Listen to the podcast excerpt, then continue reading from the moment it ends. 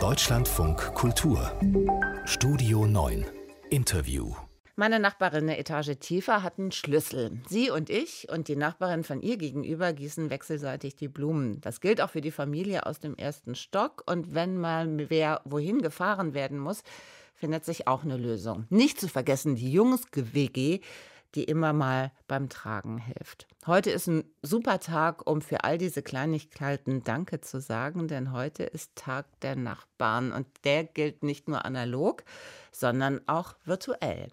Über all das forscht Literaturwissenschaftlerin Hanna Hamel am Leibniz Zentrum für Literatur- und Kulturforschung in Berlin. Schönen guten Morgen, Frau Hamel.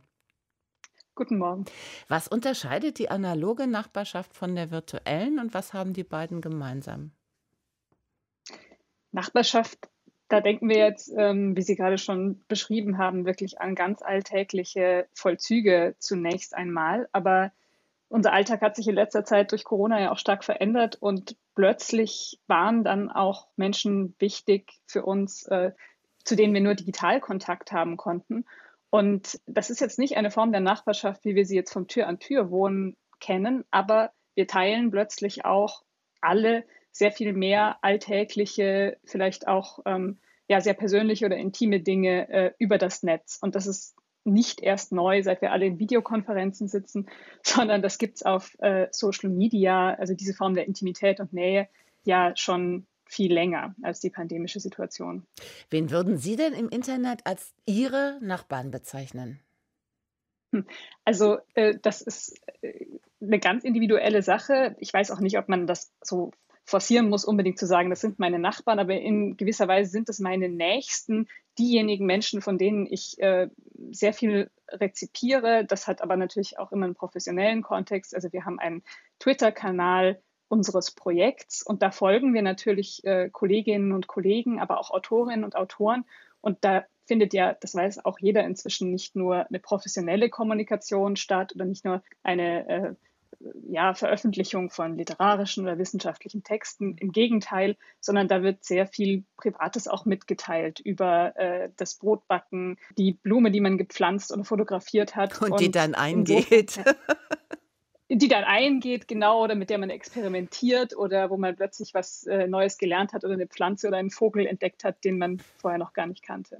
In welchen verschiedenen Formen kann einem Nachbarschaft im Netz begegnen? Ist das nur das, was Sie jetzt beschrieben haben, also und was man ja so gemeinhin als Blase bezeichnet, wobei der Begriff ja oft negativ äh, konnotiert ist?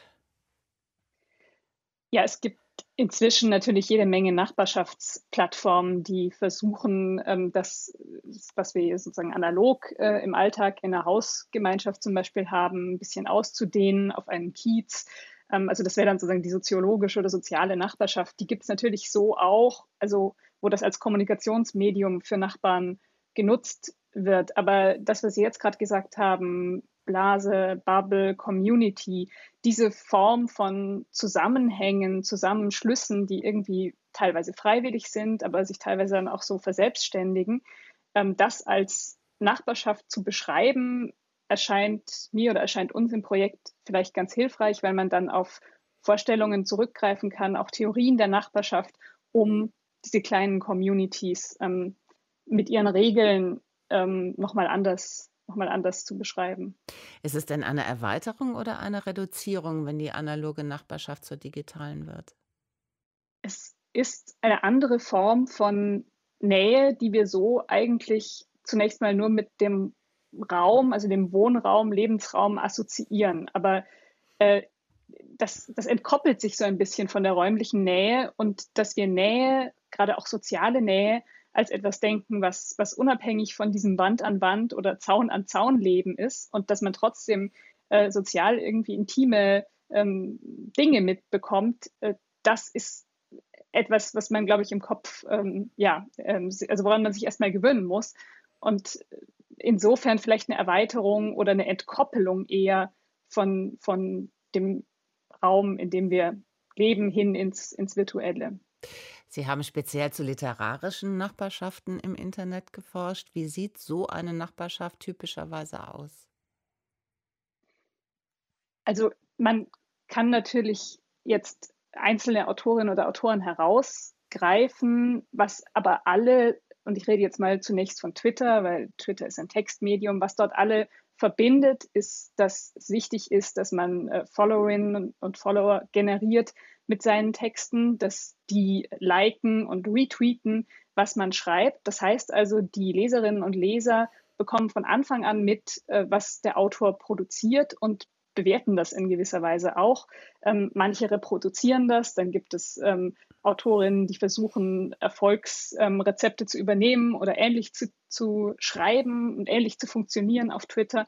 Und da entsteht dann eben so eine Lese-, Produktions-, Rezeptionsgemeinschaft und äh, die eben viel intimer ist, als das vielleicht früher mal war, ähm, als ein Autor zu Hause geschrieben hat und das seinem Verleger vorgelegt und der hat dann darüber entschieden als klassischer Gatekeeper, ob das veröffentlicht wird oder nicht. Also warum, diese, warum sind diese nee, Beziehungen in, in den sozialen Medien dann intimer, sagen Sie?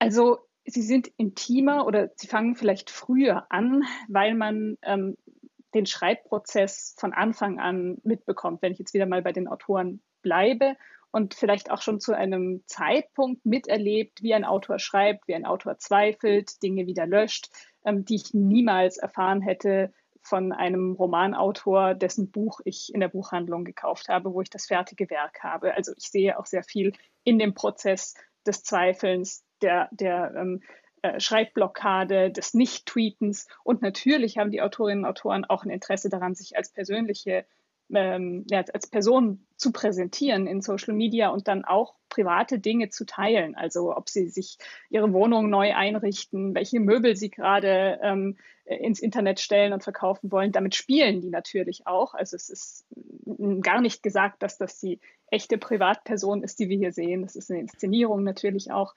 Ähm, aber insofern spielt das mit dieser Privatheit, dass ich teilhaben kann am Leben derer, die aktiv sind auf Social Media. Was können wir tun, um sowohl die analogen wie die virtuellen Nachbarschaften zu stärken und auch positive Pandemieerfahrungen zu machen?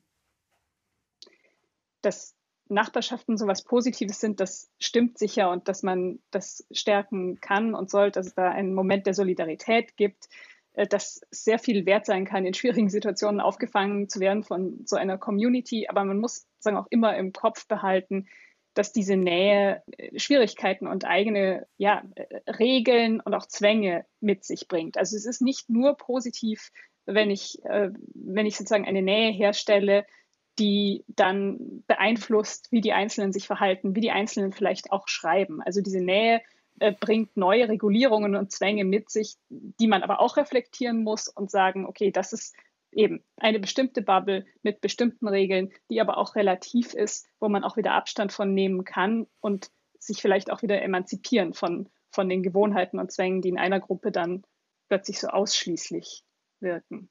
Und schön ist es natürlich, wenn es dann sehr bunt ist, also wenn sehr unterschiedliche Dinge nebeneinander existieren können. Ja. Literaturwissenschaftlerin Hanna Himmel forscht über Nachbarschaftsbeziehungen. Hamme, Entschuldigung, so muss es sein. Ähm, ich sage herzlichen Dank fürs Gespräch in Deutschland von Kultur. Danke auch.